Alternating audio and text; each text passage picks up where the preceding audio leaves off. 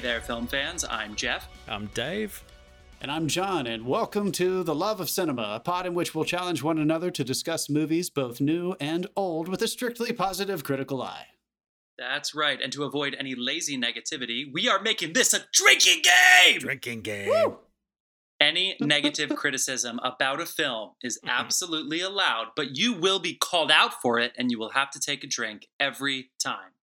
So if you hear this noise, it means we're all drinking. So pour yourself a glass, join us, and give it up for the films we love and the films that I don't know if these guys need some love. I think we're this is going to be a solid argument this week, guys. These are some I'm loved, actually- This is going to be a franchises. solid argument. Great. So I'm so excited about this. This is week eight of our Corona franchise face off. This is the end of round one. We seeded our top 16 movie franchises. Oh, we made it. started out as a trilogy series and then we decided to open it up to franchises. So we are at our eight seed and our nine seed.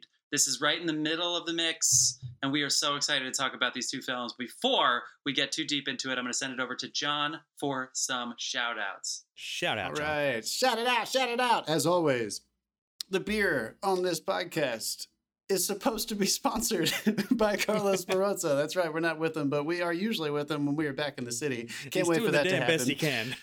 Oh my god, he really is. Give him a follow on Instagram at C Barrozo Bar 2019. That's C B A R R O Z O B A R 2019. And as always, the music on these podcasts are always provided by the artist Dasein.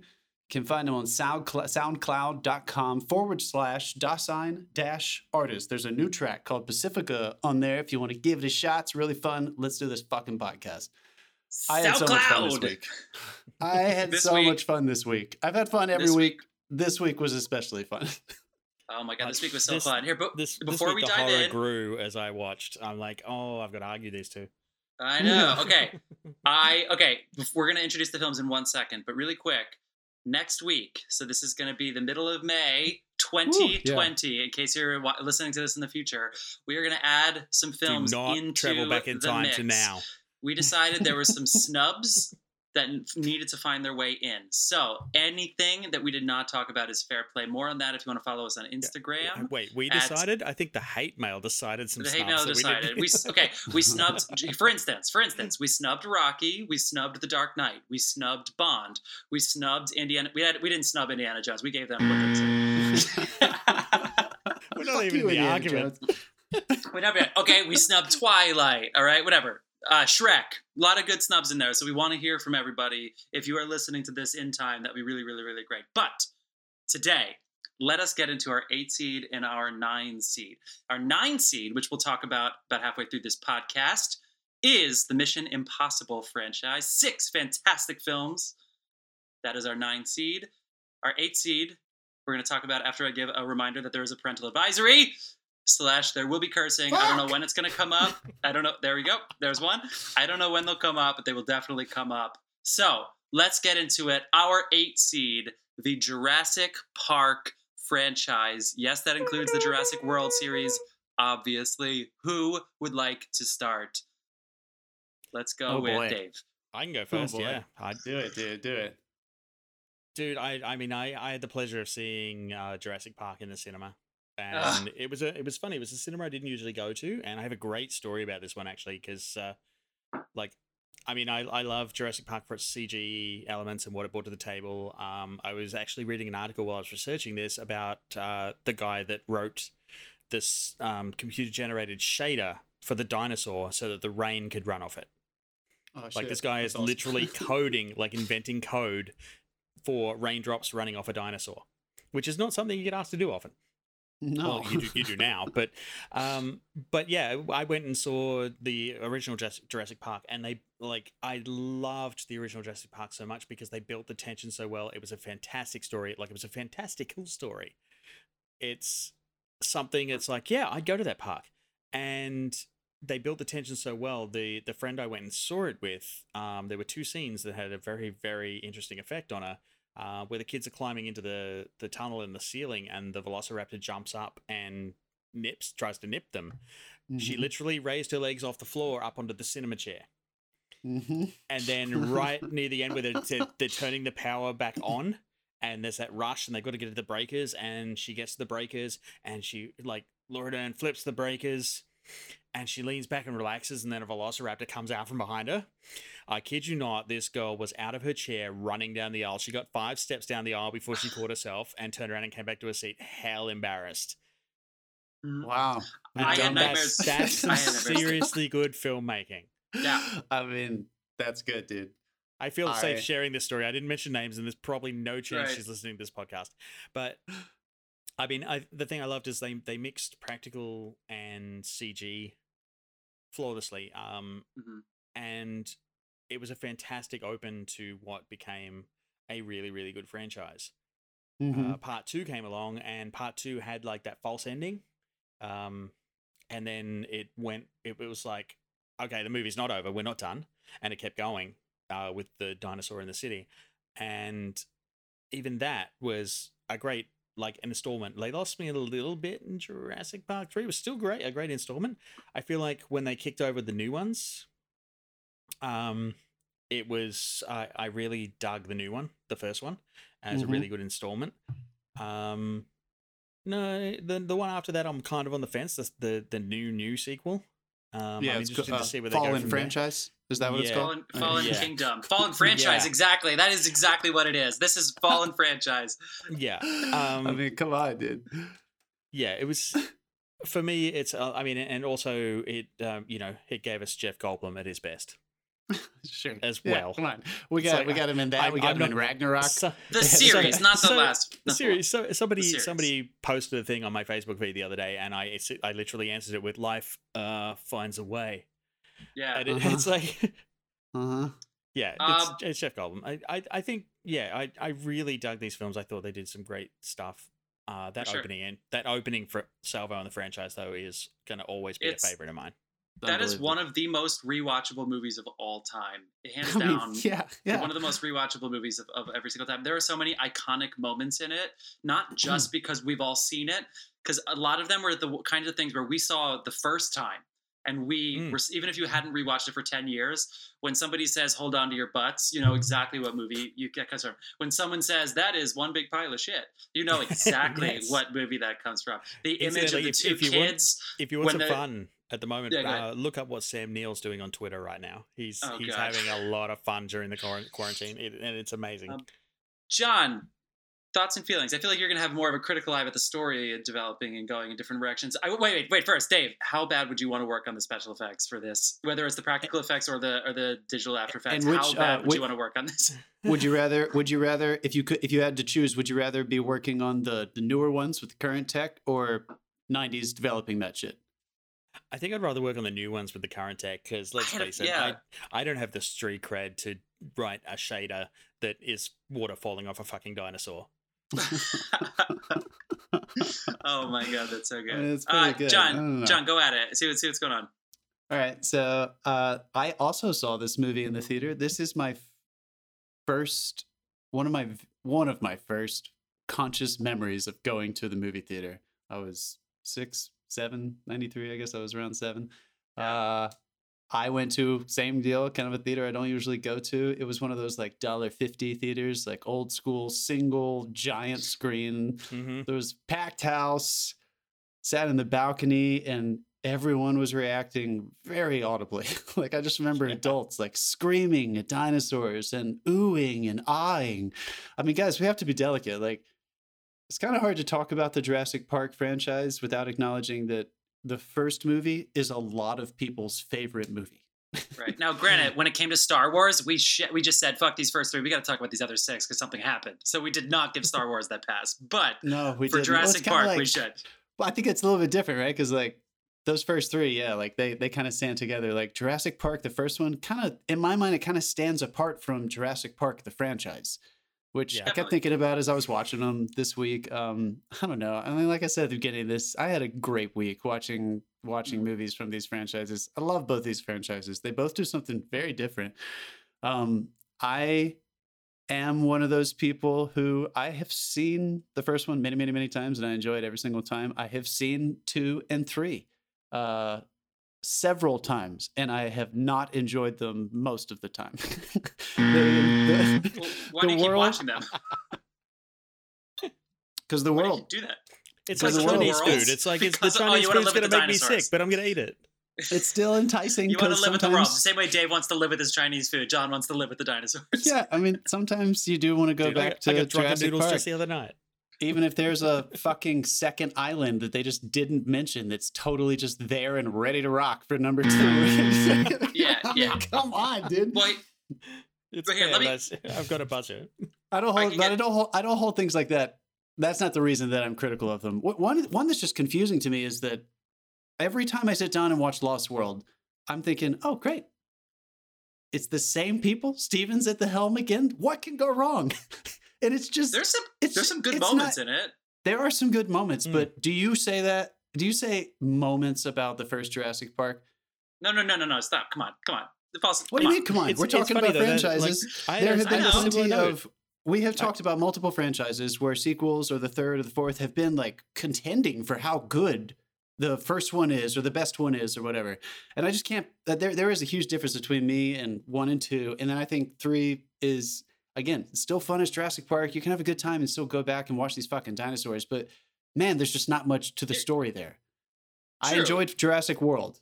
I, I'm glad I, I too. rewatched that one again. I've seen that one maybe three or four times now. Definitely saw it in theaters when it came out. Had a great time. Love Chris Pratt. Love them. Uh, Fallen Kingdom was so contrived.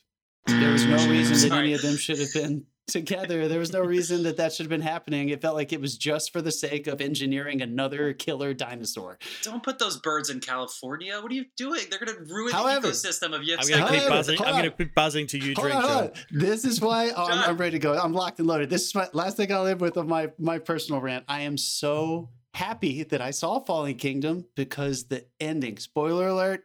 Turn your fucking mute on right now if you don't want to hear this.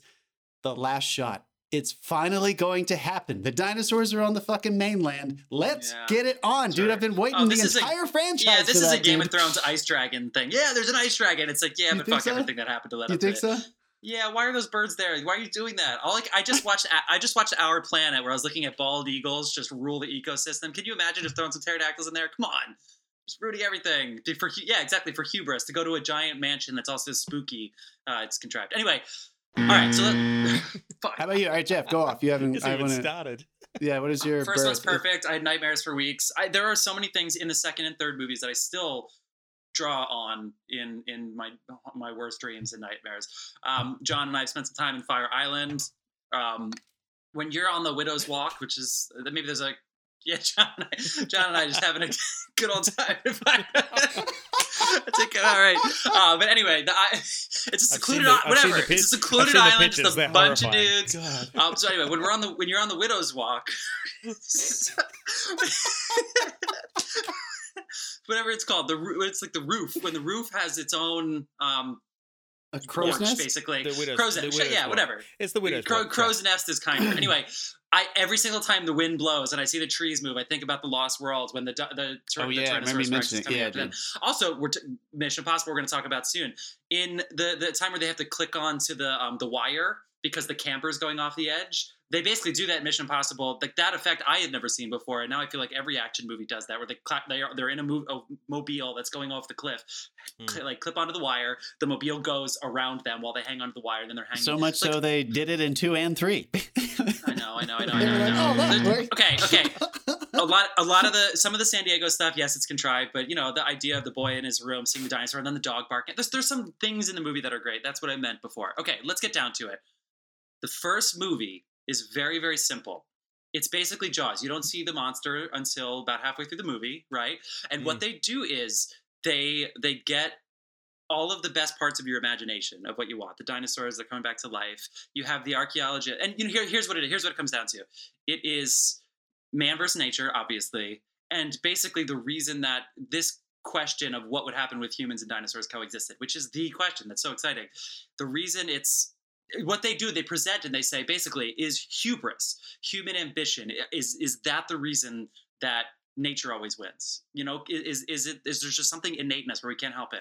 And you basically have these archaeologists that know that this is a terrible idea. You have Jeff Goldblum Mm. who knows this is a terrible idea, and they just can't fucking help themselves. It's not even just about the money. they That's a just classic- need to see it with their own That's eyes. a they classic B to. sci-fi trope, though. It's like nobody believes Great. the scientists, and it's like the scientists is there going, "This is a horrible idea," and they don't listen, and all of a sudden there's giant fucking ants. But because they Mhm. just constantly ask, but what if? But but but but what if? And they say, okay, let's just give it a shot. And then obviously you know how it goes. You can't fault them for trying. Um, they ask the questions, and they they even present the counter arguments before you even see the things. So by the time we see them, we the stakes are so high. There's an emotional pull. The kids are not formulaic. The kids in every other movie besides the first one, including Jurassic World, the kids are the worst part of Jurassic World, and it's basically through their point of view like I don't care about their parents' divorce. I really, really don't. I don't care at all what's happening to their family issues. I hate the way it opens like that. Just open in the park. Or they introduce. I'm sorry. I'm sorry. It's true. I actually do really like the movie. Here's what I would say to compare the beginning and the Uh, end. First leaning of all, towards your drink wait, doesn't count. I can wait. see you, Jeff. let me finish my first thought. So then two comes in. So that, that- that's it. That's it. Basically, man versus nature, hubris, yada yada yada. It falls apart because no matter how good intentioned you are, even if it was not for the money, as Richard Attenborough promises, we can't help ourselves. So therefore, we're going to lose every single time. So two comes in and says, "Here we go, science and business. We're going to put these two together and just let hubris run fucking free." And ultimately, I think that's an okay choice. So therefore, I'm on the ride with the Lost World, even though it's yes, it's a little formulaic. Yes, they say things like we're creating a buffet for these things. They seem to be self-aware in the movie making that they know this is a bad idea. They already answered in the first one. So the the, the groundworks way underneath, the depth in between all the lines. They already answered that in the first movie, and in the second one, they don't even try to match that with depth. So they just fucking fly in. The third movie, by the way, 90 minutes. So clearly they are like, we know this is a bad idea too. Let's just fucking crash the plane. No, they're, they're like, Yeah. seriously. They're like, Yeah. let's crash the plane so that nobody can accuse us of of this, so no, nobody who's there wants to be there, with the exception of the parents trying to get their son back. Um, so anyway, th- they know that it doesn't have the depth of the first one. They know that, and so they try to make it up with the with the yucks, with the, the shocking moments. I don't know what Jurassic World is doing with all these weird backstories, but what they try to do in Jurassic World, and, and tell me what you guys think about this, is rather than the first one, which is the slow build with Jaws, right? You don't see the monster until it's coming. They present everything. They just start throwing highs at you. There are so many moments that are just like shocking and then nothing, and then shocking and then nothing, and then shocking and then nothing. Um, so that's what it's almost like it's it, it was made more for today. Like I don't know, Yeah. maybe they, they thought an audience can't wait an hour to see the T Rex or to see the power go out. Like I, I don't know what their design was, but it really seemed like it was manufactured in a lab. No pun intended. Ooh. Jurassic World. Uh-huh. It really seemed like every single thing was like, okay, it's been four minutes. We're going to lose the audience here, so we need to throw in a yell at them. But having said that, the Andromedus Rex is really fun. The way that it hides, yeah, the whole raptor blood thing, and apparently that every raptor is just best friends with every other raptor. You know, whatever, fine. The sea mm. monster, fuck. Now I'm just rant- ranting, ready. But it is fun. It is exciting, but it doesn't have the charisma and it doesn't have the stuff. So that when they when there's a volcano, also wait, the whole point. Nature finds a way. Two things about that. Number one, they were all females, and then nature found a way for them to procreate to the point where at the beginning of two, they say they want to hunt a male. Even though in the first movie they just said they were all females. So they're already breaking rules. They already know that they're breaking rules, but nature finds a way. And guess what? They're on a fucking volcano. That sounds to me like nature finds a way. So why are we going back there to help these things? Was it is it our fault that they're on a volcano? Is that so now we need to risk our lives and all of civilization because they're on a volcano? It sounds to me like nature is finding a way. I mean, Right? my, my, my biggest Yeah. note, uh, my biggest negative note that I had was when by the time you get to Fallen Kingdom, you can see the franchise machine fully engaged. Yeah. It's like That- the, going to that mansion, machine it's is like- on. The machine is on, and they have a formula. It's like let's throw back to the first one. The monsters Right. are bigger. The danger is more explosive. Quite literally, there's a fucking volcano. Yeah. Um, but there's really nothing original until the end. And I agree. The Yeah. end of that film, the final shot and the final monologue, is a winner for me. It redeems that film a lot, but really not enough. Yeah. Yeah, yeah. I mean, I, it's I don't know. so. yeah, go ahead. So I said, I can't remember when I, s- which franchise I was talking about. How I was talking about uh, how folks like Steven Spielberg. It, it was Back to the Future. So um, Robert Zemeckis and Steven Spielberg, and we're watching all these people try to copy what they did. So like the franchise machine. I was obviously I'm thinking a lot about that as we're watching these movies, Mhm. and uh, I am, I'm. I'm gonna go to bat for for Steven Spielberg. Like he created this kind of thing. It's cool that you said that Jaws thing because I I do think what he does the best. Like my favorite Stil- Steven Spielberg movies are his adventure movies like these, and it almost always Mhm. has a it has people on the opposite ends of their worst fears and their biggest dreams, and then the adventure, the catastrophe reveals the truth as everyone Right. either dies from it or rises above it. Yeah. And And I can tell you, Well the put, shark, well put, the yeah. shark Yeah, don't fucking I look fake no more. Yeah. So like we have like you're right. Like can an audience wait? That T Rex sequence in number one is one of the greatest suspense sequences in modern cinema. I mean, it's Yeah. it's fucking perfect. The Not, to, not even talking on the about wire, the the special goat, effects and everything. It's just so well done. And all he my did God. leading up to that was not create tons and tons and tons and tons of backstory. He very matter of factly introduces you to characters and then lets them, based on just what they are, live their life into the problem. So that allows us to project ourselves onto them. We can do that. Mm. Whereas these new ones, that my, my biggest critique about these new ones is it's like you said, it's, it's like it's made for the day, for today, and the franchise machine thing.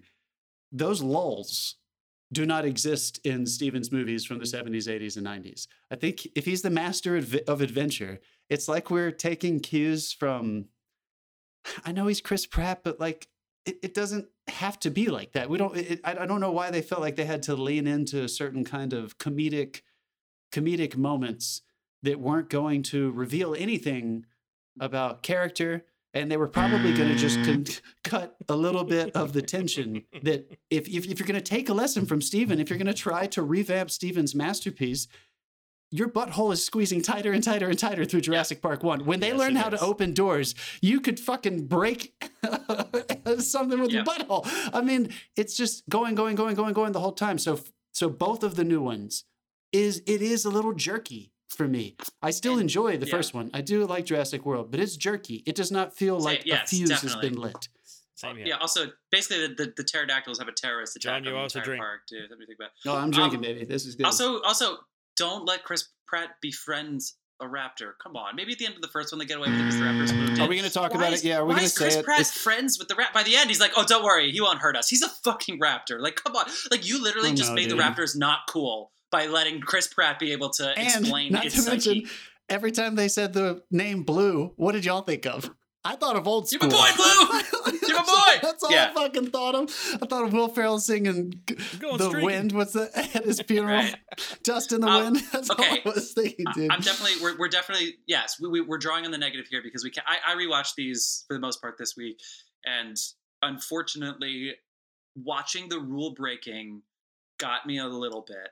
I'm gonna compliment Steve and I'll compliment the series a little bit more. First of all, the IP itself, just the dinosaurs. You can't think of dinosaurs and not think of Jurassic Park. Think about the Universal City, the Universal rides. Mm. Think about the merchandising and stuff. It, it's not just to sell products. The reason that it works is because we cared about the first one. Kudos to Steve and obviously Michael Crichton. Um, Can I ask you a question novel. before you move forward? Yeah. Have you ever done this with this franchise? Have you ever watched them all like this No, together? because even when Jurassic World came out, I didn't need to rewatch them per se. yeah, Um, I've never done it either. It's, it's and, and I I'd had seen a- them I enough dis- randomly. I had a discussion today uh, with my wife uh, when I was talking about what I like, which way My I go on this decision, and that's for you. And uh, and um, it was the, the the one comment she made was that I I can't discuss these objectively because of the Universal Mhm. ride. Where she went, she had a moment where she went on the Universal ride, and the animatronics were so realistic. It was like, is, is that real? Like, granted, she was like a lot younger, but Um, uh, cool. yeah, it it it's yeah, I don't know where I was going with that. I don't know, man. No, no, no, but no. I think it's, it's I a think thing, what though, you're, like you're it's, it, but it- also it's, there, it's it's more things. than just it's more than just the movie. So here we are. We're talking about the movies. That's what we are Mm. doing right now. We're talking about the movies. But these things are more than just movies. They these movies capture the idea so well that you can't even think about the night of the museum without thinking of Jurassic Park. In fact, they do. When Rexy is chasing Ben Stiller, you can't tell me Mm. that it's not mirrored at least a little bit off of Jurassic Park. Toy I'm Story sure has a Jurassic Park reference. choice exactly i'm Mm-hmm. sure their legal departments had to go through and see if they had to ask permission with jurassic park because it all I mean, comes back to How many park films have done the the rippling glass of water gag? Okay, th- Seriously? I'm gonna. I'm just gonna point something out though. Just even just based on this little to and fro we're having right now. All of that came from the first one. I Yeah. think I everything you're saying would have echoed through time, even if the Right. first one just stood alone. All that crap you're talking about Well- is fucking cemented in time because the first one is so much better than the other ones. It's the only one that really matters. let's see if i can make this point let's see if i can make this point well let's see wait let's see if i can make this point that I, i'm going to make with frozen too i'm going to make a weird comparison between jurassic park and jurassic world and frozen i wonder because jurassic world is very catered to the younger generation today, whether they like it or not, or whether studio executives like it or not. The movie made 1.6 billion dollars, Yeah, it one of broke- the highest grossing movies of yeah. all time. Yeah. The um, I think our generation saw Frozen and said it was great, but there's no way that it's The Lion King or you know, it just doesn't quite have the same hook. Jurassic World, I wonder if today's generation sees that and if they can see that Jurassic Park succeeded commercially because of how important that underlying argument that maybe even when I was watching it, I was too young to understand nature versus nurture, nature always wins. I was too young to understand what that really meant and to really ask that question, the deeper questions that the movie was trying to ask. And yet I was still gripped the entire time. Jurassic World doesn't even try. I really think they care way more about their personal lives and how the park affects the characters' personal lives because they think that's a stronger hook than than coming up with with this scenario where they're asking a bigger question. I don't think they're asking a bigger question. The only que- what they're asking in Jurassic World to me is um, is it worth revising these old ideas? Because business matters we can't shake that. This is the world we live in. We got to profit off of it. We can bring people together off of this. So how can we commercialize this? That is the question to me in, the, in this movie. Do you kind of agree with that generally or, or can you clear that up a little bit if i was a little No, I, I I, the the movie reflects the actual attitude behind it. It's like It, it says prof- it when we they say it's like the need to profit off Pepsi this. Andromeda. Yeah. They, they they they have product placement for the dinosaur that they named. I did after feel like it was. basically. I- I don't know if that. I, I agree with you completely, and I'm speaking so critically about these. I, I like these movies, you guys. I, me I've too. watched Me them too. No, I'm, times. I'm I the same way. I'm gonna get back to that. Um, but I, I agree with you. It just doesn't have legs, and I'm afraid. I mean, it brings me back to that same thing that we've definitely talked about before. Which, which one doesn't have when you're legs? Uh the, the the the revamps Jurassic World and Fallen Kingdom because if you're going to ask that question if you're going to say that if that's going to way that's the way you're going to answer why are we back in this theater watching the same story over and over again? It's ironic and irony usually doesn't have legs of sincerity unless it's a comedy or a satire. So for me i i was like oh look what they're doing you know and every I'm like I still again I still enjoy it but I was mm. like look what they're doing but I know I'm only in this seat to watch a big dinosaur and special Well, effects Are, and are they throwing that back at you when they say Well, you wanted bigger, you wanted better? That was BD Wong. Are they saying that directly to the I don't know. audience? Can maybe I, don't know if it's that just say, smart the two that's highlights of good those that's films, good that's a good point The two highlights of those films were B.D. Wong and Vincent D'Onofrio for me. sure It was good to see Vincent Yeah. D'Onofrio back in It. that kind of role. I think it was kind of cool seeing the Andromeda, the Andromedus Rex, get taken out by that fucking fish monster thing. I think that was kind of cool. and Unfortunately, the T-Rex moment of course when you're waiting I for don't the know- fucking Rex I guess because um, these dinosaurs weren't real, um, we can just ignore Blackwater and all of the orca SeaWorld stuff Yeah. going on. Yeah. how about Um, uh endangered shouldn't- species don't have buzz rights that Jeff. remember what a they said That's a valid documentary. Yeah.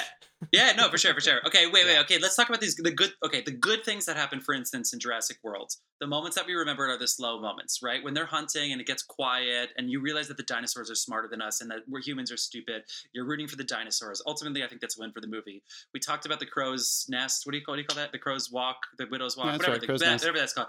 With the with the T where you're basically stranded. What would you do if you were stranded with dinosaurs? I think that's pretty cool. I don't think we need to go to California and say let's let's let them be Bigfoot. Um, but but it, it really does seem like they're they they they force the dinosaur coming back to San Diego. However, they do do really well. That call from the Coast Guard or whatever when when the, the boat isn't responding and it's coming full force. That was pretty fun when I saw that. I saw that in the theaters for sure, and that was really, Mm. really, really fun. And ultimately, the dinosaur running around, you, you start, you can't help yourself but ask questions like, how can Jeff Goldblum can follow this, but there's no police for like an hour? How come there's no SWAT team? There's no Coast Guard? Like, you, I'm sorry, I'm, maybe I sound like a jaded adult, but you know those questions do come up. Mm. Fine, but the last moment where the mom and the baby are taking down Bob Balaban, like that's fun, you know. So there are really fun, good things, and I do like the world. But unfortunately, they really are they really are asking a lot of the audience to forgive stuff that I feel like were pretty evident. I feel like they could have done the same thing and just let humans be assholes and let that be the point without without making us ask for even more forgiveness on top of that if that makes sense. Mm-hmm. and then that's why in three honestly 90 minutes plane crash we're screwed get the fuck out of here. But come on the boy goes full robinson crusoe's a little ridiculous. Even in the theaters i was like okay this is ridiculous. This is basically home alone 3 now. Did you did you see the article that was that came out this week about the the boy in Jurassic Park? He did an interview and uh, they asked him Uh, Joe his Joe Mans, whatever Yeah. his name is, because he's awesome. He's Yeah. awesome. He's a good actor. and his like his first on screen kiss was Sam Neill. Because when they did the uh, the scene where he's on the fence and he gets electrocuted, Oh yeah, the mouth to mouth. they were doing they were doing the resuscitation scene. Originally, they tr- they tried to fake it, and they both realized, okay, this is not working. And Sam Neill was very polite about it. He was like, "Are you okay with this?" And he was like, "Yeah, let's let's go, let's do it." And they for real mouth to mouth. And so his first on screen kiss was Sam Neill in Jurassic Park. That's so. That's That's, dope. hilarious. It was I mean- such a such an awesome article. Nothing's more iconic than him with the glasses looking for the goat and then saying, "Where's the goat?" But Yeah. he also he's I'll really great. In, he's really great in the Pacific, and he's in uh, the Social Network. He's one of the co-founders of Facebook. I don't know how to do that. Anyway, what were you saying, Holy John? shit, that's He's fucking the- crazy. He's in the Social Network. Yeah, he's one of the roommates. um, What's the social network? so I guess after honestly, I guess after uh, okay, that's for me. again, I'm watching all these things differently now. Like, you know, I really do feel different about these franchises than when I watched them randomly in my life previously, like comparing them to each other this way. And I think ultimately for me, Jurassic Park is still tons of fun. I'm going to rewatch these for sure. yeah. But Stephen made, Stephen had such a, I'm not gonna say it's an original idea. He, he basically did Jaws on land, like in a different way. It was it was it's his thing that he does so and well. Michael he just Crichton. did it. Michael Crichton left Michael wrote a fu- yeah story. yeah definitely he his story yeah sure. that, Yeah. Um, And John Williams. Steven, that score, Steven man. When they Michael, go, when they go through, score. when they mean, go come on, through- yeah. when they go through Mother Nature's vagina, which is what I call that crack in the fucking like when, when they ride that helicopter through In that crack, Hawaii, yeah. and there's the waterfall coming down, and they play that. Oh my god, it's so good. That's okay, Kauai, sorry, baby. Um, I think in a, if I'm being totally real, I'm a, I think Actually, they created. I think that was an island somewhere. Was- I think it's thought Costa Rica, but I'm not, I don't know. I think it- I can't remember. You might be right, actually. Yeah. It's either Costa Rica when or when we can all travel again, let's go there and find out. Fuck yeah. Let's go see Not, what you see those island United B. flights There's a, ever- there's a third sorry, island. John, finish Did your you know thought. there's a John, third island? John, finish your John, finish your thought. I was- all right, so I think they they may have laid a trap for themselves by creating that thing that we were praising earlier, the formula of we don't need to try to have too much background information on these characters. It's mostly about th- their how they actually feel being revealed through the the adventure. I think in a way they laid a trap risky, because yeah, it is risky because what have we been we've been saying a very similar theme about most of our franchises that we move forward is that they raise the stakes with the action the spectacle the whatever the technical thing is and the emotional elements Mm. and there is no way we can say that these do that Yeah. they it's- do it's like they different to- things it, it's they, like they they do got to- try but it's not it's not Jurassic Park 3, they kind of went to Weight Watchers for content. There was like not much Yep. in there. honestly right so, they they I- know I- that. I'm telling you, that's the funniest thing. They know it. Crash the plane because they shouldn't be there. That's the only reason they're there. Crash the plane and make it 90 minutes. But We if you're going to do that, hold on. But if you're going to do that, then we've also been praising the ones that know they're doing that. And then they kind of shamelessly give you a wink and raise the stakes in an absurd way. These, I don't know if, do you think Jurassic World I mean- tried to do that? Just just be right. Oh. I did I did not have Oh. a problem with Jurassic Park until Fallen Kingdom really, and I felt like Fallen Kingdom Hmm. kind of phoned it in. It was very formulaic. It was very just like let's Yeah. just turn everything up to you know a- a notch above what it was in the previous movie. Yeah, it I- did feel there- like an attempt are- at 11. Which There made are for a lot which of- made for a great action film, but there's not a lot else in there. Yeah. No, I'm with you. And, and they, if it's they in- winked a little is bit. it baked in? Do you think it's baked in? It might. Do you think? Do you agree with me that there's a problem with Steven's initial formula works for one movie, maybe two? Yeah. I don't But know if it can sustain the a franchise. I know it sounds maybe it sounds a little cheesy at this point, nature versus nurture, but that, that underlying thought, what would happen if we coexisted, was already answered in the first one. And rather than ask a new question, or Yeah, rather be- be than bad. double down on it and say, "Well, shit, this got this Ask got out of hand. Yeah. This is Yeah. too far."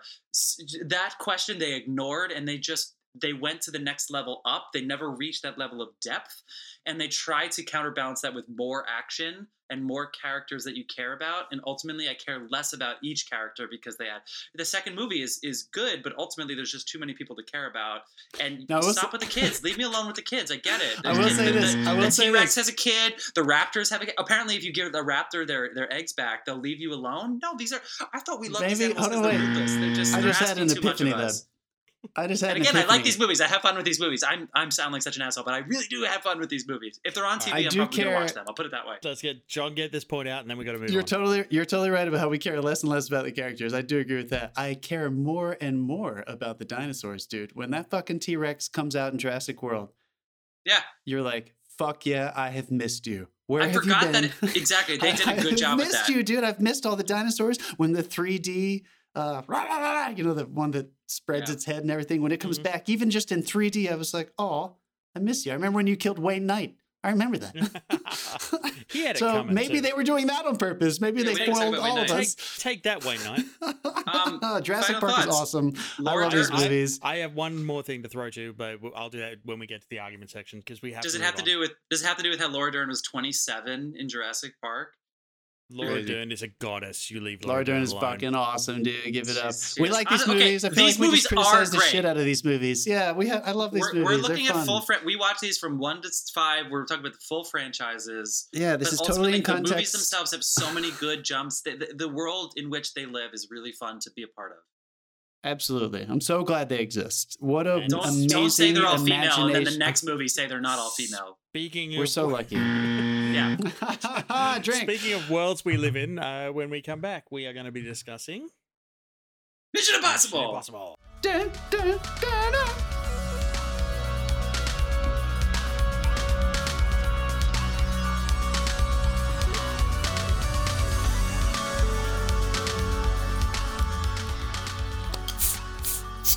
And we're back. And we're back. Oh my god. Dinosaurs. We were nice. I mean, Jura- we love Jurassic Park, right? The Jurassic Park series is a Absolutely. Of great course, dude, of course I you will, love Jurassic Park. I will Park. still sit through all of those movies. I love them. Yeah, happily with a Me fucking too. smile I'm- on my face, dude. I love those movies. But I mean, go- they're gonna make more because they we, keep, they're gonna make we more. did It's gonna be say a criti- like a, a positive critical eye, and sometimes when you engage the critical eye, it gets a little less positive. yeah. And then we drink a little quicker than we usually do, which is where I am right now. Me Who wants to go on? Let's put it this way. Our They're making Yeah, let's do it. Let's do it. Let's move on. Let's not let's not They're making a lot of money. Okay, our nine seed, the Mission Impossible franchise. Something to remember for some of our listeners who maybe just need a quick reminder. The first one came out in 1996. Tom Cruise was finishing about 15 years of being what we could, what would go down as one of the greatest commercial movie star runs of all time. He was probably the number one movie star in the world. We're talking about like international box office appeal.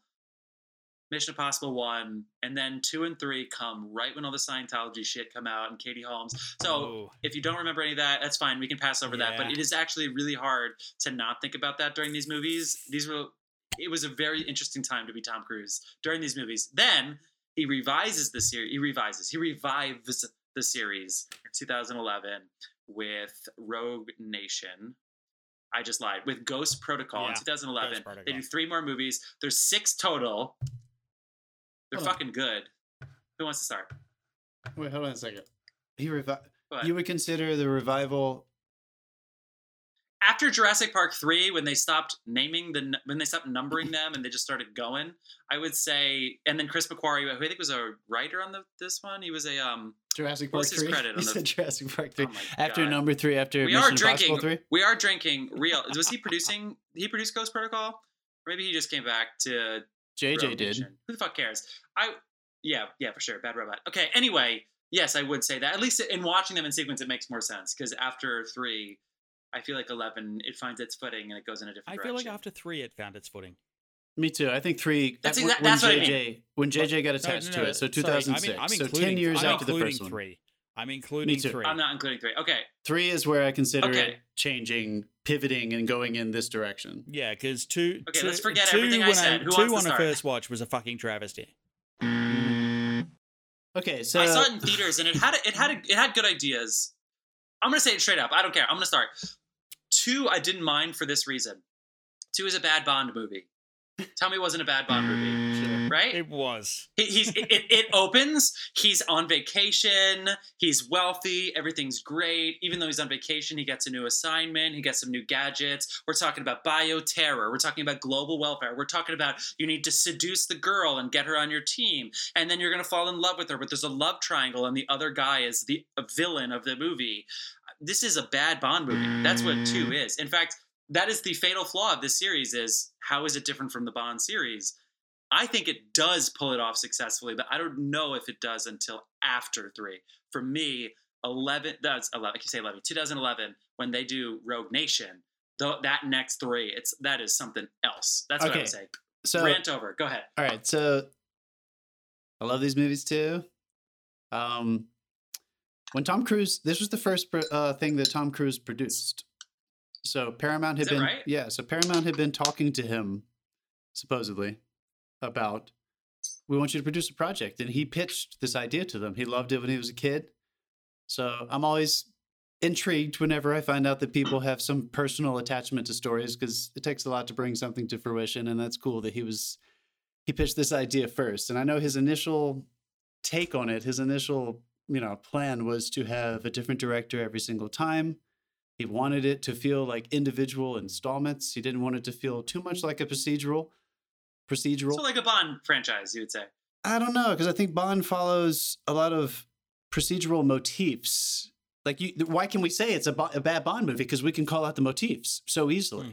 I feel like So I I, like, yeah, I think I think has its own initially I feel like I Mission know, I know, Impossible but I think villains are more grounded. me too. So so so what I'm too. saying is Yeah. that Depends on the Bond movie. so what I'm saying is that. I think after the first one, which is a Brian De Palma film, right? It's a Brian yes, De it Palma is. How about film. that? The second Elfman one, score. the second one is a John Woo film. It is right. Yeah. These things like stand alone Yeah. as their own versions of those things.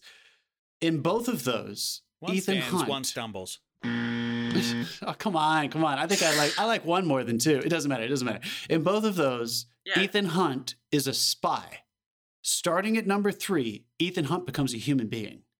Yeah. and there's personal consequences there's personal emotional accountability no matter if you like it or not they introduce his uh his relationship with his wife who eventually can and cannot be in his life for the rest of the series Michelle Monaghan. it starts what turning angel. him into having personal consequences that lasts for two movies and then in number five and number six they, int- they introduce the v- villainous web from the television show the syndicate so it's a lovely callback if anyone's into that nostalgia but they thicken it up so much so that there are again it becomes about ethan hunt there is a personal thing it's not a spy versus spy which i i would argue that's the trap of mission impossible that's the trap of James Bond.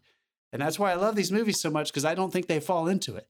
Because when they do introduce the syndicate, and, that, and that's number five. I'll start with even number three. When they starting with number three, they by turning him into a human and by making him have so much personal consequence from what's happening to him, I feel like the contrived motifs of action sequences, the big spectacle elements there are usually like three to five amazing impossible missions per movie. And the reason we can those can sustain an entire franchise and an individual movie you never really get upset about it is because tom cruise is no longer an archetype he has become a character i don't know the difference anymore between tom cruise and ethan hunt and i think Yeah. that's also cool that's the last thing i'll say is that these are one of the last movies we will get to see a movie star act in. I think we are witnessing, in a way, a change in what we think of as the movie star. I think Tom Cruise is one of the very last actual old school movie stars. Getting to watch that man anchor this thing and do all these stunts and put himself risk in these situations life. risk his fucking life. I was I was watching a little mini documentary in the making of one of the last four, and Simon Pegg was like, "Look, Tom Cruise may be the most dedicated actor I've ever worked with. You have no choice but to get on board with him because you'll be left behind. He takes it so seriously. I mean, he attached himself to the side of a fucking plane that then took off. I know, man. He just Right. gives it Yeah. everything. The, the, the best part about he, this guy is almost 60, by the way. He's almost Yeah. 60 years Yeah, old. I've got his So ages. in Ready? his His 50s. insurance company Can must I read have his the ages? sphincters in the world. I'm going to read his ages to you. Ready? Ready? Number one. Hey, Dave just made a sphincters joke. I love, we, we're talking about a lot of butthole on this show. On this particular episode, we've got several anus I mean, references. we did Ready? reference Fire Island. Ready? Tom Cruise. In number one, he was 34. Number two, Yeah, right. 38. Number three, 44. Five, 49. Oh, excuse me. 344, 449, 553. The most recent one last year, he's 56 fucking years old, dude. And, Yeah, and he's like doing pull-ups off the rafters and Isn't- them. He's jumping off like, the building. He's It's more to wild. fucking doing it. Like, yes. But here's the thing: we've There are talked a two little more to bit. come. We've talked. A, Yeah. So and and obviously, Dave, this is another franchise that you would love to be involved with on an effects or even just like an actual like film yeah. filmmaking, maybe a DP point of view. Like Jesus Christ, to work with these people. And, uh, and we got to shout out our Sunnies, even though Tom Cruise doesn't use any. You know, no, he does he- actually. He, he He comes in contact with a every now too. and then the insurance company steps in and goes, "No." Yeah. But the How Dubai much do you you think his also- policy is? also- How much do you think his policy it is? probably has. Oh God, I don't Also, know. it, yeah. prob- it probably has. I don't know. God, God pays for it, or not God. Um, Xenu, the island, whatever. when he Okay, climbed anyway, on top um, of that fucking building and took a picture just for fun. So, but but also what comes with it because I'm because he's Tom Cruise. This is this is what we mean by movie stars, like what they could do. He's producing the movie and he's the star of it, and he's Tom Cruise. So he actually filmed on that hotel in Dubai. I don't even know if it was open yet when he did it because we're talking about 2014 when he filmed that movie. yeah. Um, we're talking about we're talking about um the the Vienna, like the opera house in Vienna. Like when you're Tom Cruise and you're producing a, a hit movie like this, you can you can open doors. So you have to do those stunts. But at the same time, when you see them in the movies, they do them in such a way where they don't feel gimmicky. That's the best part. When he's going up the side of the plane and it's a cold open, you are allowed to be gimmicky in the first five minutes of a movie. And when he goes up on the plane, you re- I don't know, maybe Simon Pegg helps, maybe J- Jeremy Renner help because they're like in the woods of this. This is 2015. This is Rogue Nation. When he goes up on the side of a plane, he's literally hanging off the side of a plane. We know that there's a strap that they paint out and post, but he's oh, he's literally on the outside it's, of a plane. it's plane. a full, um, like he is Yeah. bolted to that plane. Right. But at the same point, he's off the side of Yeah. a plane as it goes up. And when you see it in the movie, it doesn't just feel like a gimmick. For some reason, it does feel like more than that. And that is an testament to Dude, him. like really that plane that is going how many miles an hour? That fucking hurt. Oh my God. I mean, he And- said and it. He said it. He said it in, and he said it in multiple interviews. I've I've seen him say it multiple times. Like he really does believe that. How do you up the ante? He's thinking about franchises. He's thinking about how he's going to succeed in in growing his IP and growing the quality of this filmmaking. And he And- knows that getting people, let allowing people to watch the character fall into those circumstances is what separates it mm. from other action movies. That's why John Wick is so cool. Yeah. It's the same kind of thing, right? John Wick. John Wick learned its lesson from Mission Impossible, but also I would say Jackie Chan, where he does all of his own stunts. Oh, and when you do yeah, that, dude. you can be funny. Hell yeah. These there are there are humorous moments in these movies when he's doing things, and all he has to do is nod his head. Or there's I don't know I if that's a fair of comparison um, because four, Jackie Chan's been in a coma at least twice from stunts. Right, right, right. but but but what I mean is what I mean is they're not doing it. They're not they're not doing it just to prove they can do it. They're doing it because they need to up the stakes of the film, Yeah. and they want it to look as real as possible. So that when that cam, I saw this in the movies. Did you see um uh, Rogue, the fucking movie titles drive me, insane. I when they're in Dubai, that's Rogue Nation Yeah. 2015. That's when did, No, did you see that four. That's, when that that's Ghost camera Protocol. that's Ghost Protocol.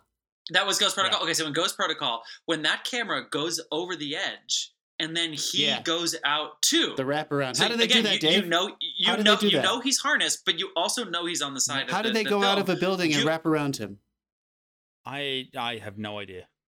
I haven't That actually shot is looked that one up. incredible. However Yeah. they did it. I'll look that one up and get back to you on that one. But uh, that may have actually been. Yeah, I have no idea. So And cool. I didn't want to. I did. Wait, okay, we're, we're talking Like, about Cruise. the- we should talk about the movies in a second. But also, Sorry, like, like if you want the best one, the Halo jump the Halo jump, dude. The Halo jump the- 330 yeah. practice jumps, Wait, I believe. and 106 actual is jumps. Fallout? And he did Yeah. that. Is that yeah, Fallout? I want to. he to. did 106 I wanna talk about actual Fallout, yeah, 'cause jumps Fallout- because they had like five minutes to capture this footage, and they did that after he'd already broken his ankle earlier in production. yeah. And I, Yeah. like, but I- also, I just want to also take my hat off to the cameraman who went out with him I know. Yes. Fuck yes. because fuck They- that, yeah, yeah, I yeah. am not think that- taking that job.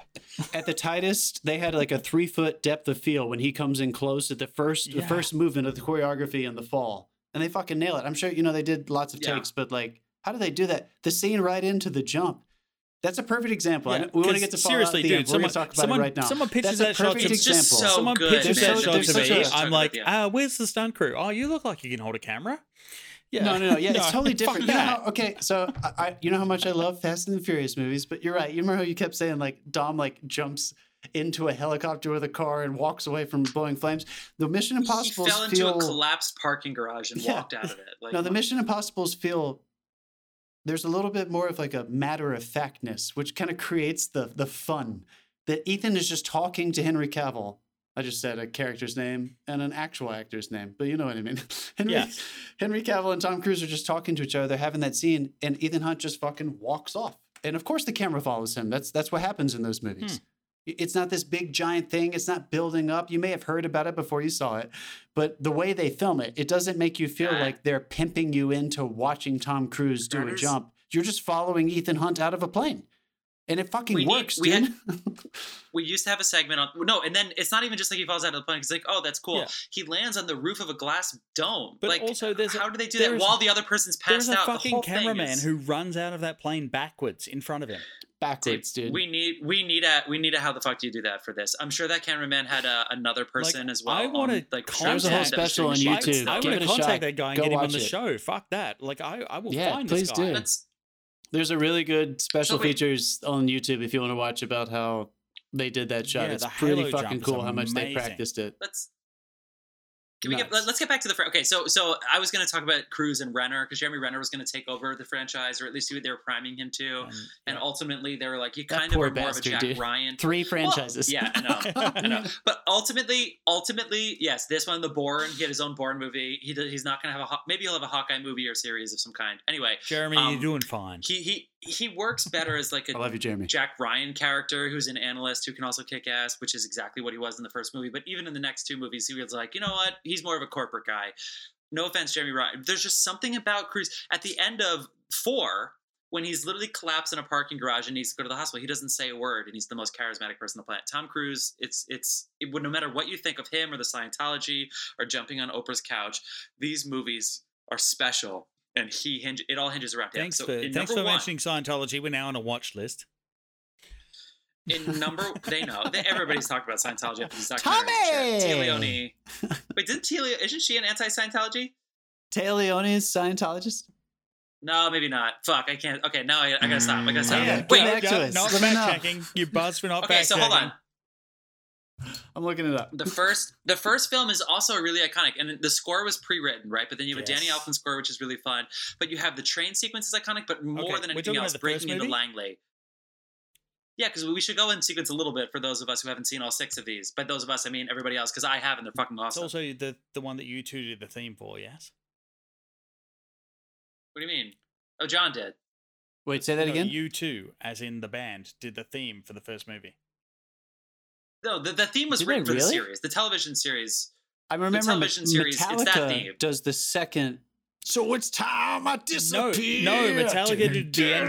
Metallica was the end credit song. Limp Bizkit did this this the theme for the first. I hate the that this is our conversation. Oh right now. my god, dude! Limp Bizkit, Fred Durst, Limp where you at? Jesus Yeah. Fred That's a- Durst. that's a mistake I that- looked. that's a uh, mistake no, that they I, I researched this today because uh, after Buzz the, Fred Durst. when they Buzz it. That's a Fred mistake they Durst drink. okay, when when they did uh, Okay, when they did Mission Impossible three, they went over to uh, Michael Giacchino, which like he composed Yes. the theme. But the first, I believe, the first Mission Impossible was um, Adam. I'm looking it up right Danny now. Elfman. I'm and- on Danny it, dude. Elfman is the first one. Is it? Yeah, I think Dan- you're right, dude. I think he is Danny Elfman because I remember seeing the credits this Danny week and being like, "Oh, look at him." So of Hans course he didn't Zimmer write the theme. One, did No, two, maybe. he did- Um, Hans Zimmer did two. Hans No, Zimmer he did two. So didn't. it goes Danny Elfman, Hans Zimmer. Which one did? What? Who did two? Yeah, he did. Hans Zimmer did two. Hans Zimmer did two. Giacchino did three because it's J.J. Abrams. These are all Oscar winners, by the way. yeah, all Just bang, bang, I like bang. Hans Zimmer's score Actually, number two is really good, dude. All that like Yeah. weird Middle Eastern opera shit. Like I fucking love that shit. Sign me up. Um, I want to ask you guys what your favorite one is. Fallout for fucking sure. If yours is not Fallout, you're insane. Fallout is one of the best action movies I've ever seen by far. It is so fucking It was good. a We didn't even Very mention good that Tom movie. Cruise does a, an actual helicopter chase where he's flying the helicopter. We didn't even Yes. Oh mention my that God, stunt. at the end, Uh, you, if there's one thing John knows about me, it's I love Sean Harris, who's the villain in the Mm. in five and six, Solomon Lane. so good. But Fallout does every single thing right that you could possibly do. It pulls the rug out from under you like seven different times, but it's not a gotcha show or a gotcha series. It has the emotional pull because it has a it has two different former lovers. You don't exactly know how Ethan Hunt feels about them, which I think is a benefit of the second half of the series, where they don't overplay the love series. I know it's cool that Michelle Monaghan's his wife in three, but I like Ethan being mysterious the I same agree. way It's he just was foundation. in one. No, I agree, With dude. him and John Hurt and all these people, and you don't know who he's interested in and who's interested in him because you can use that to your advantage, your attractiveness to somebody, and that's not sexist or anything. It's like when when when you're playing that card in a way, you you don't know if they're using each other for parasitic reasons or for professional reasons or because that they're actually in love with each other. And in the spy genre, that works really, really, really well. But what and if they? the, the the end of Fallout oh, is Fallout's not perfect, is what the I'm end, saying. The end of Fallout is not as powerful if you didn't have the foundation of Michelle Monaghan, of his wife having him having that's true, the but, stakes but of, even right. Even because okay, so in 2011, when Jeremy Renner tells you his backstory, it loses its effect. Whereas in the final movie in Fallout, mm. if you oh, oh, hold on, yeah, in the final movie, if you haven't seen that, but you all you need is the Ving Rhames line. This only cared about one other person the way he's cared about you, his wife, and then the next scene's his wife. I think you can get away with that. It's not easy, but I think they do. So that when you see the two of them together and they know and he knows, but they have a job to do, and they're all they all move on with their lives and they try to c- accomplish the task with the backstory. That's all we need. So even if you hadn't seen Yeah, any dude. and you No, you're jumped right. into Fallout, I think, I think it's you, It's in the plot. It's in the blood of the movie. I think you can feel that even if you haven't seen the first five. But I would I agree be with you. I open to agree. a counter argument. But that's what I think. Ilsa is a wonderful character. I'm really glad they bring her in for the last two That's Rebecca two Ferguson. movies. Also, Yeah. just confirming, Yeah. uh, yeah, Mission Impossible One was um, Larry Mullen and Adam Clayton from U2. They composed Okay, the cool. original Okay, theme, cool. and Well, Limp, Limp that. Biscuit did this, the theme from the second one. After that, Okay. they went to the composer.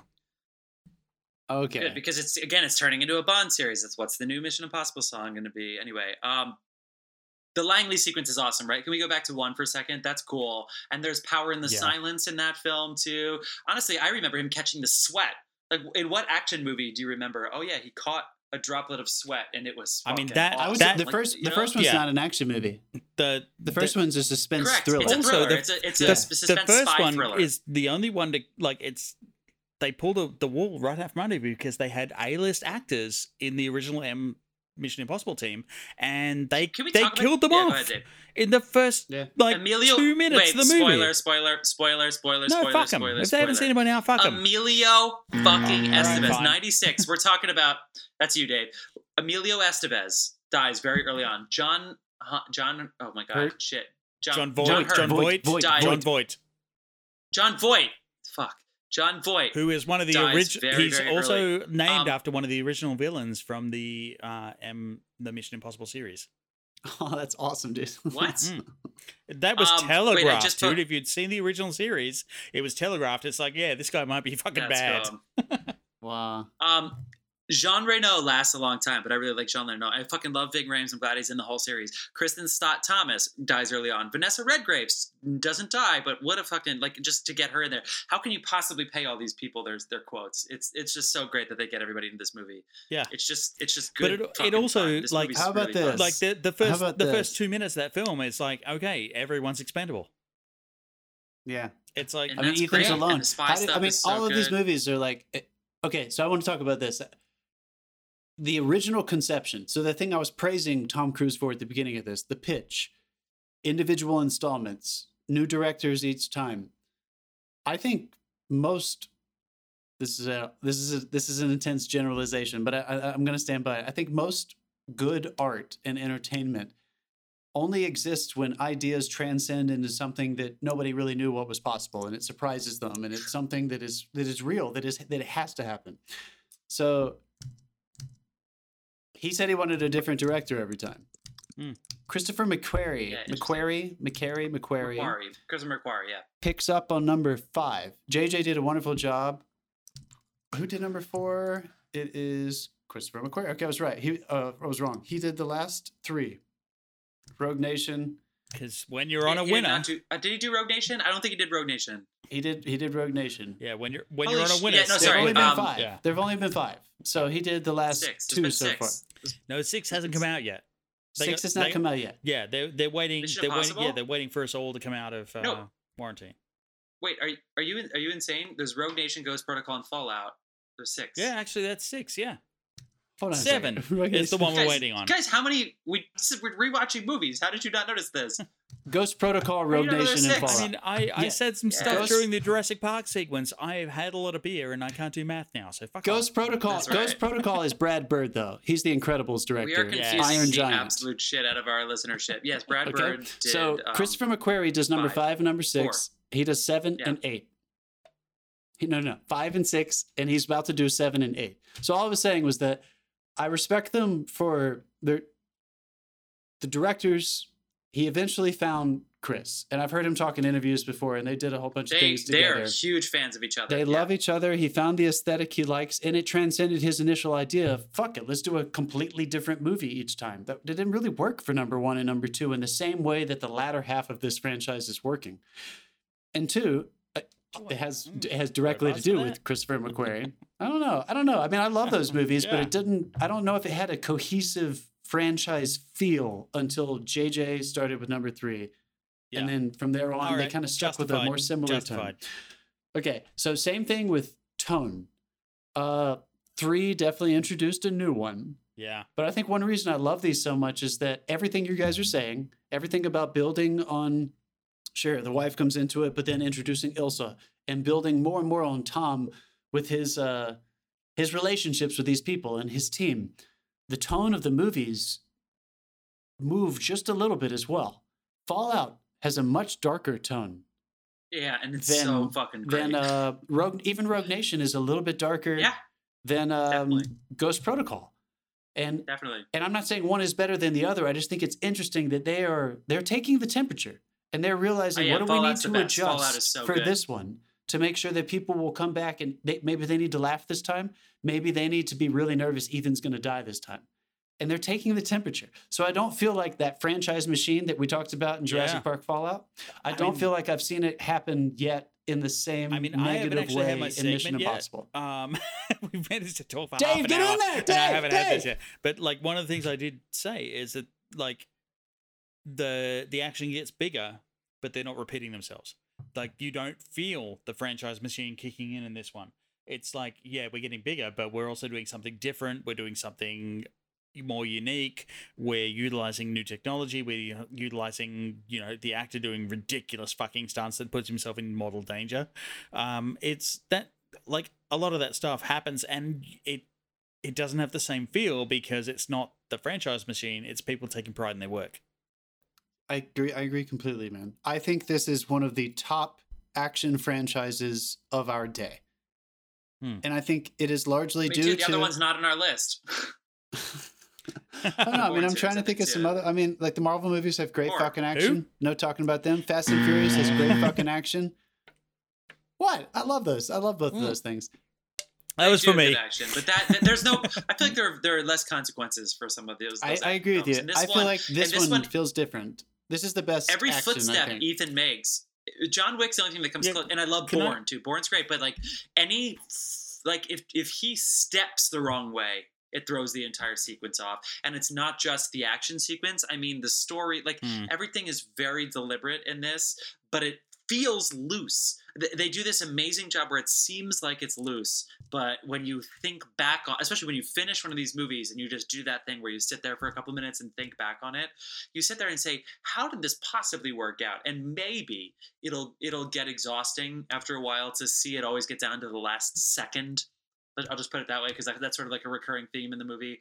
It's it's it always it's always a second away from either death or failure or, or bioterror, you know, deaths of Mm. millions or the half a third of the world. I think is one of them.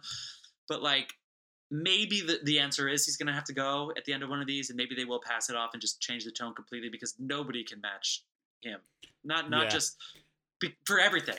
Those He's lines- got the action of John Wick. He's got the charisma of of a Batman movie. He's got the the stunts of uh, a proper like samurai film. I mean, all things put together.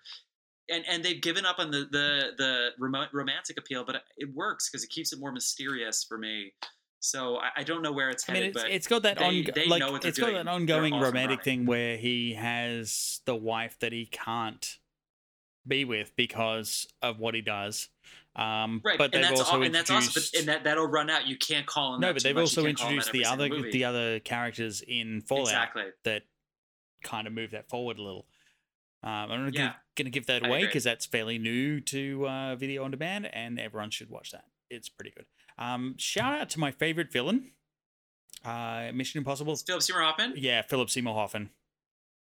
That opening sequence gave me nightmares where he does the Dude. countdown, and this is Mission Impossible Three. Where that is opening she? sequence, You and think I then won't and then the back. Dude, God that, damn that it. fucking speech. Wait, the best part about the series, Dave, is because these people can act with themselves because they wear masks. So Philip Seymour Hoffman acting with himself in the bathroom is really cool. but Back to you, also like the the whole speech about uh yeah you have a girlfriend right yeah i'm gonna find her i'm What's gonna her name? fucking hurt her Because I'm gonna find her and I'm gonna I'm gonna, Yeah. I'm gonna, Oh my I'm gonna God. make her scream and make you watch, but and then I'm gonna make you scream, and she's not gonna be able to do anything, and you're not gonna be able to do anything because you're almost dead.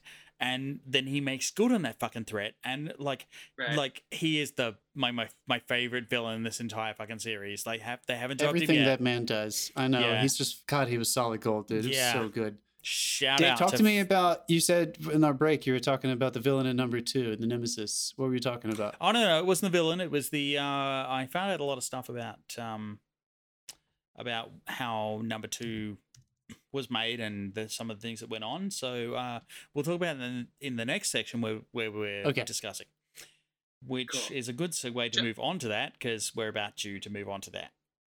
I just want to wait for a second. In Ghost Protocol or at Rogue Nation, when Alec Baldwin is trying to tell director Atlee, he's like, Ethan Hunt, sir, is the greatest living agent that has ever existed. He has no equal. He is the living manifestation of destiny, and he has made you his target. I love that they got Alec Baldwin Yeah. fucking saying Alec It's never words. you're never gonna lose your Alec Baldwin. Oh, Alec Baldwin. You know, he's got the, he's, it's the self I love, awareness. I love Alec. I love Alec Yes. Baldwin. I love, Yeah. how about his death scene Um, in Fallout? Yeah. When he- Wow, way to shout out, guys. Can can we please agree? Because I'm pretty sure Fallout was on Quentin's list. Like, It was like up in his top ten of the decade. Fallout is a fantastic film, right? Can we talk? I This mean- 2018. By the way, this is on streaming. It's on. I can't remember if it's on HBO. It's on. It's on a very obvious streaming network. Is it right really? now. Oh, damn, dude. Nice. Yeah. The- the last three we'll, were. We'll, Two we'll of them on announce in the next section. I saw but, Fallout uh, twice like in the I- theaters. I, yeah, I mean, I the only problem so the only problem. I have with I love- Fallout is that it caused the uh, mustache gate in DC universe. Oh, for um uh, Henry Yes, Cavill. Henry Cavill. Henry. Yeah. That Henry horrid Cavill's great, but, I CG mean, that is- they rushed, and like it was not their fault they had to rush it, but yeah, it was that that shouldn't have happened. That bathroom It scene, is- that first bathroom fight, you guys. is- The bathroom fight. Give it up. Fallout, the bathroom fight is Yep. awesome. The Fallout, it, the whole movie is so so good, and I love Sean Harris, especially a um. Apparently, he's been like imprisoned for the past couple months, and he just comes out like a full blown Shakespearean villain, but with camera technique. Mhm. So those speeches, he has like three speeches where he's Mhm. just sitting in a chair tied up, and you just look at his eyes, and they are exploding off of the screen. It's terrifying, Sean dude. Harris doesn't have. He does not have Philip Seymour Hoffman's physical prowess, but he has this weird again, Shakespearean villain Yeah. villain on film. There's there's no like a better snake. Shakespearean he villain. was He's than like a that. awesome, but. Philip is my favorite.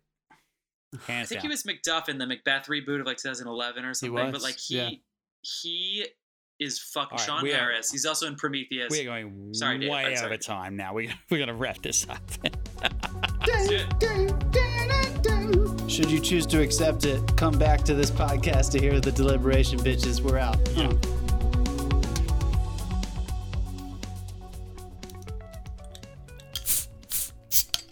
Happy Mother's Mother's Day.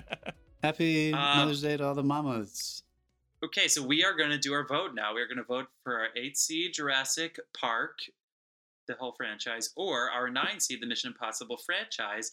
Jurassic Park clearly succeeds in the marketing department. Mission Impossible seems to seems to succeed in the as the film series progresses department, not necessarily financially, but as far as the quality of film, because their most recent series is why they consider to be their best. 2018, there's at least two more to come. Jurassic Park is more to come. Ah! But here we are in 2020 during the age of coronavirus. Fellas, I'm gonna pimp you out, motherfucker. I want you to go yeah, first this I'm time. not I wanna going first on this one. I think Yeah, I always think I need some help. The past two I think I need some first. help. You need help.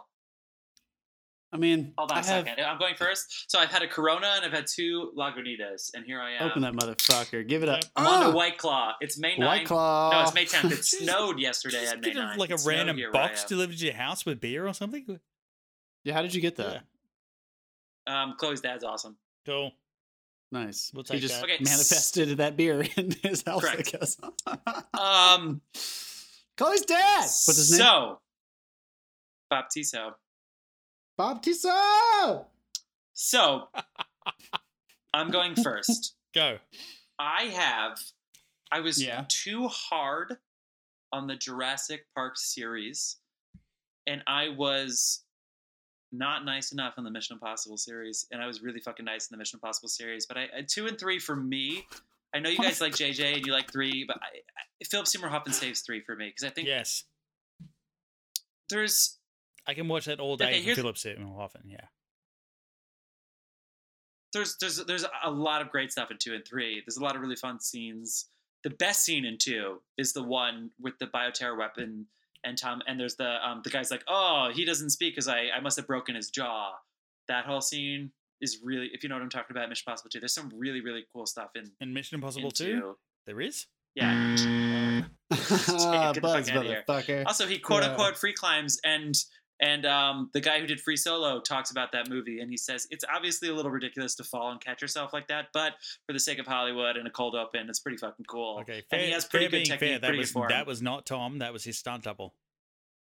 on the free Oh, because he did some of the stunts, but yeah, but he had, he had wires attached to him. All right, well, I'm getting to my vote here, Dave, and what I would say is, what I would say is, the Jurassic Park idea, the IP, is so much more integral than maybe any series in history, even more so than than Harry Potter, which I reseeded as my two seed, even though it's not our two seed. The idea of what would happen if wizards were living in a basically basically like a the same timeline but in a different reality. What would it be like if wizards like sort of coexisted with us? I think Jurassic Park actually succeeds even further with that. The idea of what would happen if all of the predators of the the best predators of, of the history of the planet coexisted. Ooh, Siren, that's ominous. yeah, Who's is yeah. that? Is that Dave? No, that's mine. That's Dave's mine. still I'm, in I'm New York. New York. Of course, it's An mine. arresting Yeah. idea, Jeff. Oh, that's cool. That I mean, we're, we're, I life is starting to return here in New York. Life Right. finds a way.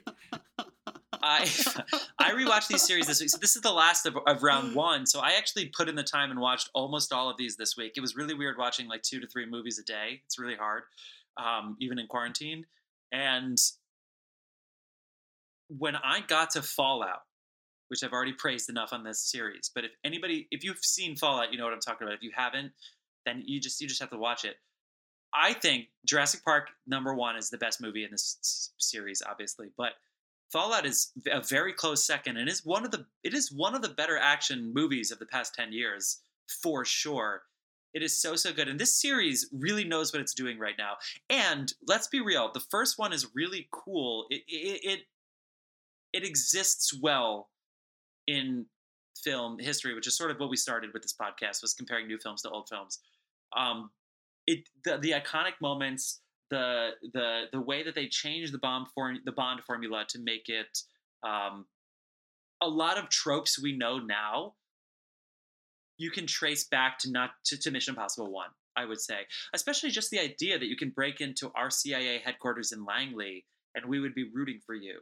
You know what I mean? Hmm. Like little things like that that go like this is international espionage, espionage, but in order to solve the world order, you have to hack into this the American CIA. Also, hats Like, off to one of the most famous scenes ever.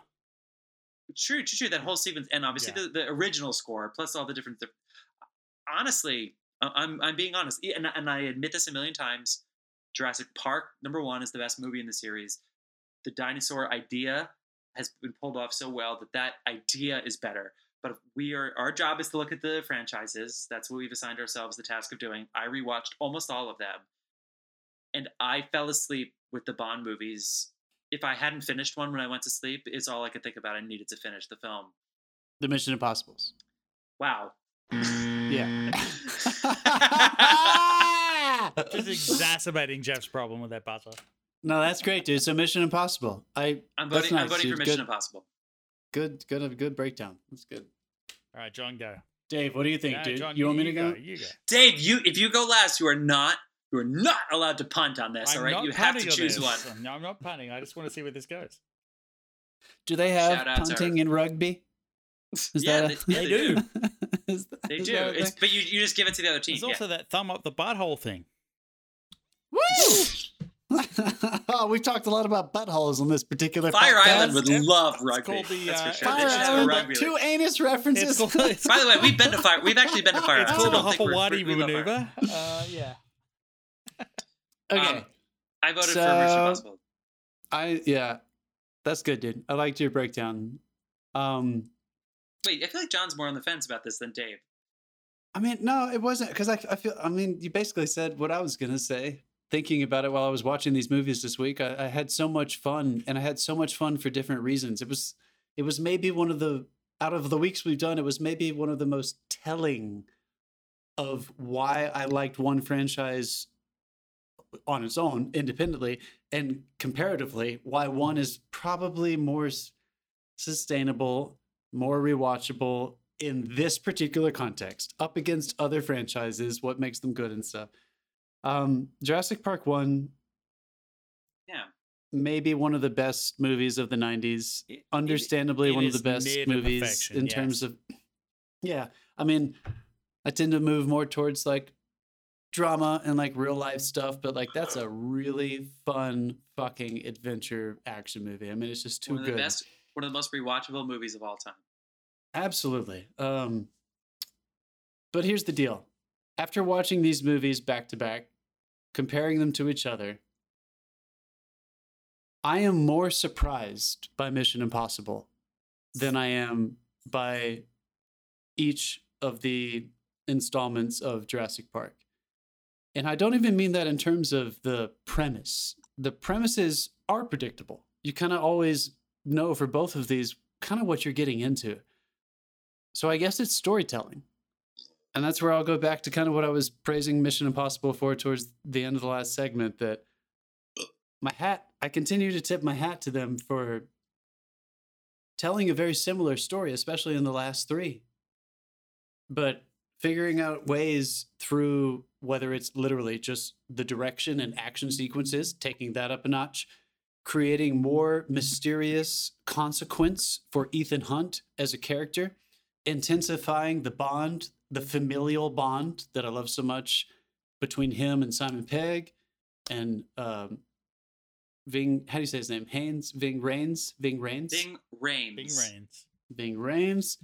The um, what is her name? Who plays Ilsa? I mean, there's just so much. Uh, there's so much that's happening that it's within the same device. It's all the same story, but they're doing that thing that we always praise, where they're elevating it in such a way, and Yeah, it's they not. don't repeat themselves. It's not. They don't, and it's not vain. I don't feel like I'm wa- I don't feel like I'm being pimped into watching a movie star, Tom Cruise, do some crazy stunt. So for me, it came down to a very simple thing. I felt when I was rewatching these Jurassic Park movies, everything was so predictable. I started getting a little not excited about the stuff that I knew I was supposed to be excited about. The suspense started losing some of its tension watching them back to back like this because I realized I've seen this before. And not only have I seen it before, but no one has even come close to the way Steven did it in the first one. Versus, you just said, and I, I may agree with you, I'm sure there are a lot of other people who agree with you, that the, maybe the last Mission Impossible is one of the best ones. I think it's the best. So I'm going with Mission Impossible. Well, I love you, Jurassic Park. I'm going to come back to you, but Ethan Hunt, Yeah.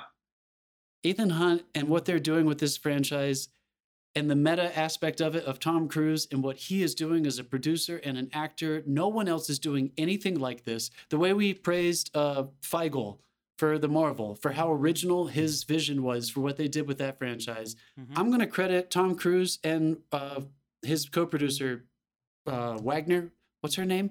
That he produces Suzanne everything Wagner? with.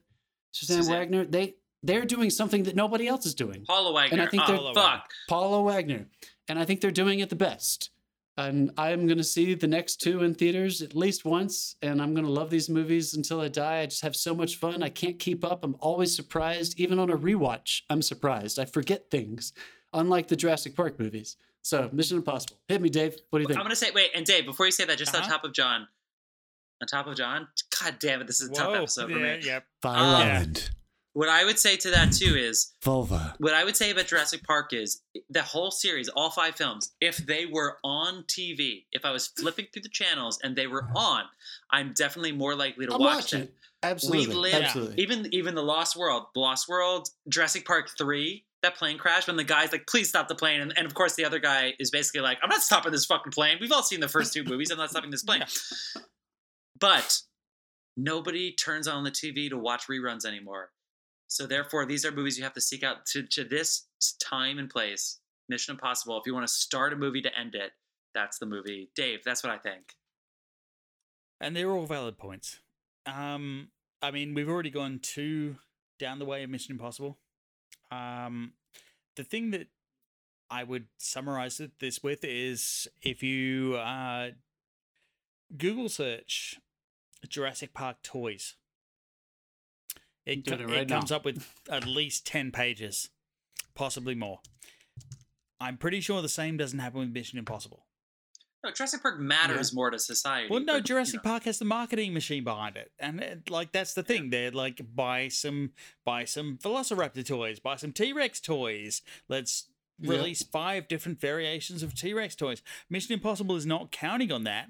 They're counting on you going to the movies and watching this film and being entertained. And in that Fuck yeah. like in that respect, they win over Jurassic Park.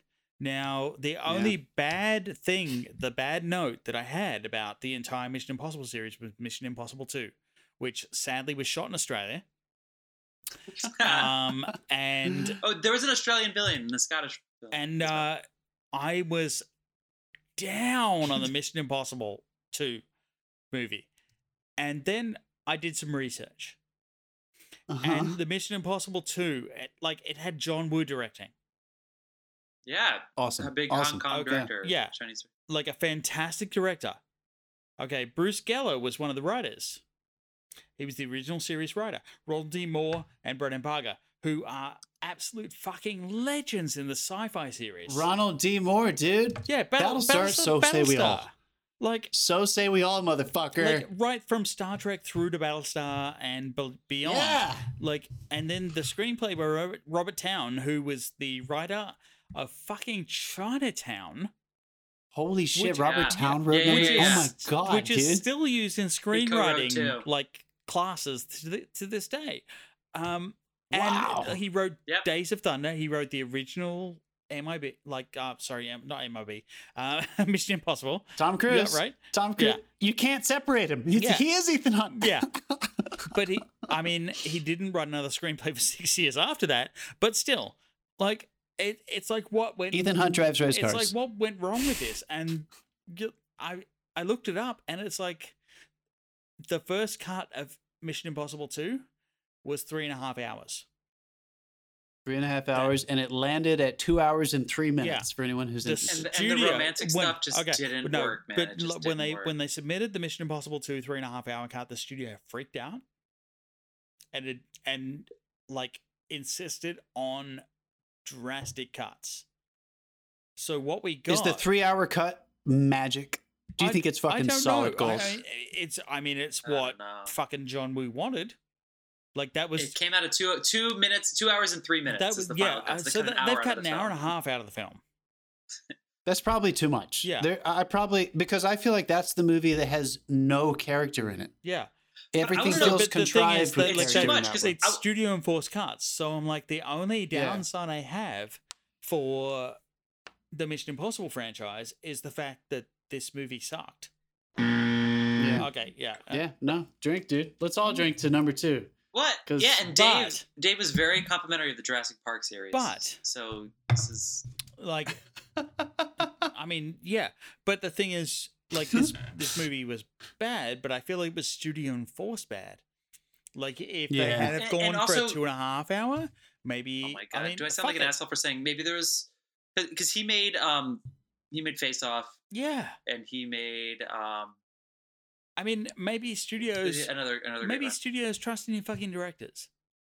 I just and, uh, the pacing thing too is like maybe the cuts actually help the pacing because the best scenes I in the movie don't are know paced if it perfectly. did. Like, I mean, Broken Arrow.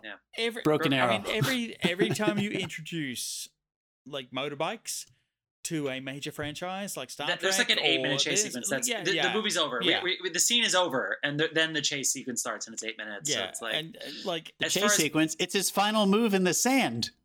Isn't it? Isn't it the in the sand fight? Doesn't he do like a forward wheelie? yes, Is he in the right?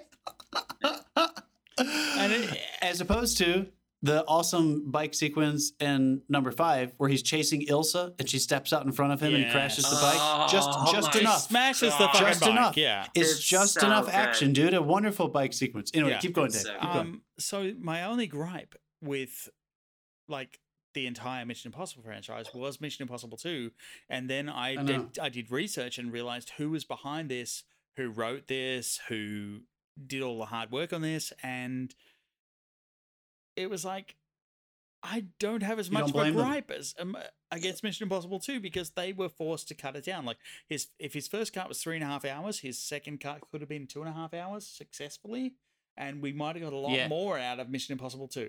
So I or, love Yep. or he would have paced it differently if he thought he had to cut it. And How do you let's go go- But but I, with a three and a half I, I love movie. I love every entry into the Mission Impossible franchise except for two, and now too, I dude. have the justification for why Mission Impossible 2 doesn't sit right with me. And let's and number two feels like the number two feels like the only one that's controlled by men in suits. Yeah. It, it feels like it's they're trying to pimp 2000 that. reboot. This is the time where you could Right? start really making fucking money with a movie. yeah, for sure. and so They were going like, for it, and it didn't result, work. they- like that, Thank God for J.J. Abrams, dude. Thank God he swept in with Tom Cruise, and they fucking sat down and said, "What do we want to do from now on?" yeah, Because they produced the rest thi- it, together. It almost sound, it seems like Tom Cruise said, "Write the best villain ever, and I'll figure out how to live up to it." or let's just cast That's Philip fair. Seymour Like that? Hoffman. We'll figure fair. it out. Yeah. Let's just put Steve I mean, they, Philip they Seymour made him an arms this movie. We'll dealer where you're almost rooting for the arms. Hey Philip, He's like, I want to know Philip, who he's dealing be- arms to. He's doing a good job. be good for like you, the Phil. best fucking bad guy you can be, and Philip brought it. Hey, Bi- Yeah, Billy Crudup is fucking wonderful in the third Billy one Crudup as is well. so he is, good. Yeah. but like Philip Seymour Hoffman for me just rang true. Like he was the I know, most dude. You're totally right. Because I, I was a huge I was a huge and- fan of him yeah.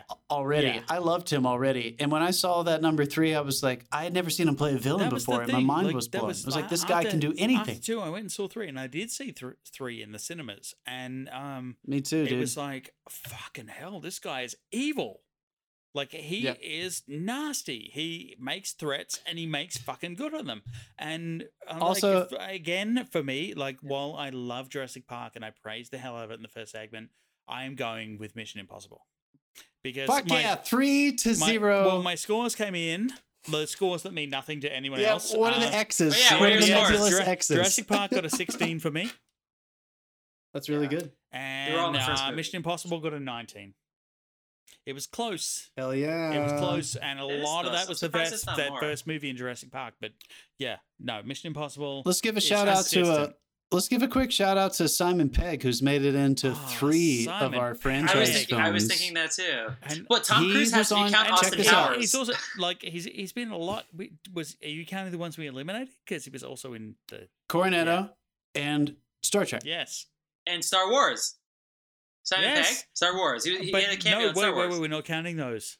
Wait, no, he was in. What is he in Oh, Star. Wars? No, he was in the episode. Uh, He was in Force Awakens. Yes. Tom- Simon Pegg is a cameo so in Force yes, Awakens. he he was. He was in three of them. What? What is he? What? Hold on, what is he doing in Force Awakens? He's the one who sells her like the bread, the money, in, in like in Hey, Jabu or whatever she's Four from. Four portions.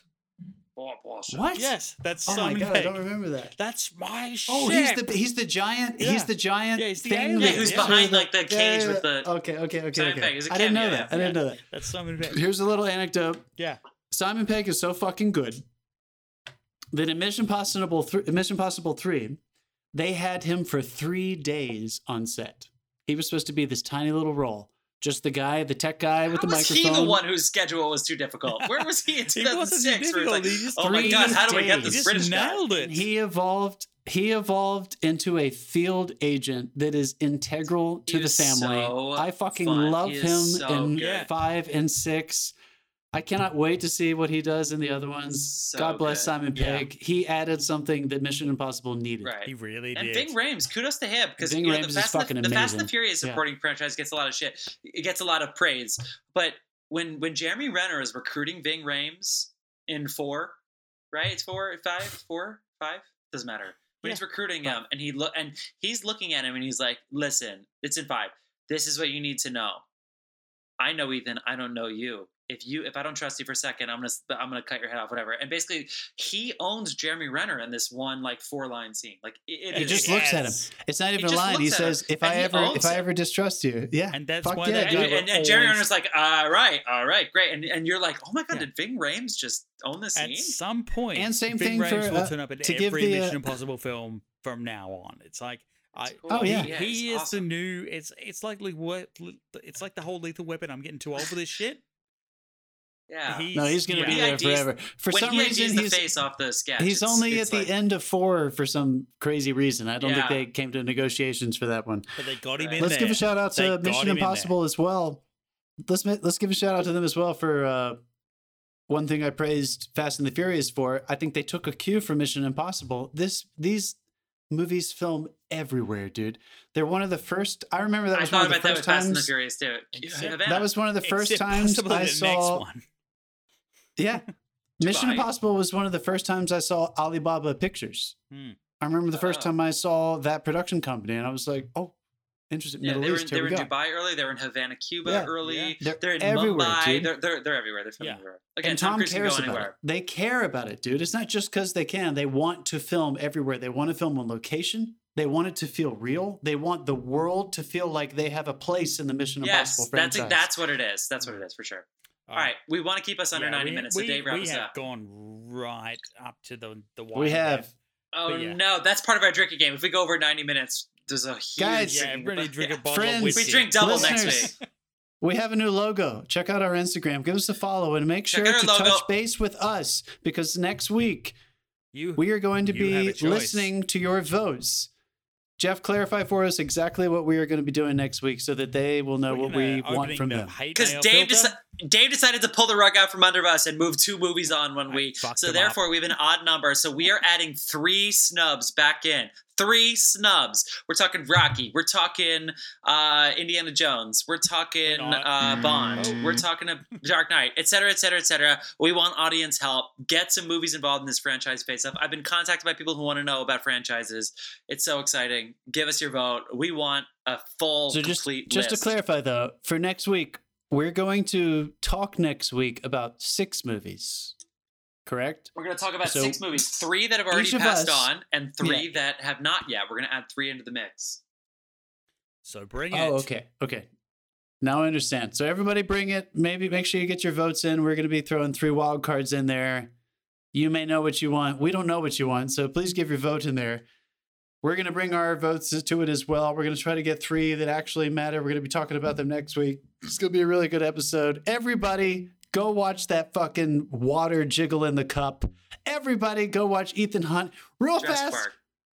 No, we're done. We're done. That's a good. We're that's a good fucking minutes. podcast. Fuck. I love it, you guys. Fuck, I this is love the it. longest episode ever. Damn it. Bye bye. Everybody, do your T Rex noise. Everybody, give it to me. I want to hear your T Rex scream. You got another? Uh, yeah, Bye. I'm turning my audio off. See ya.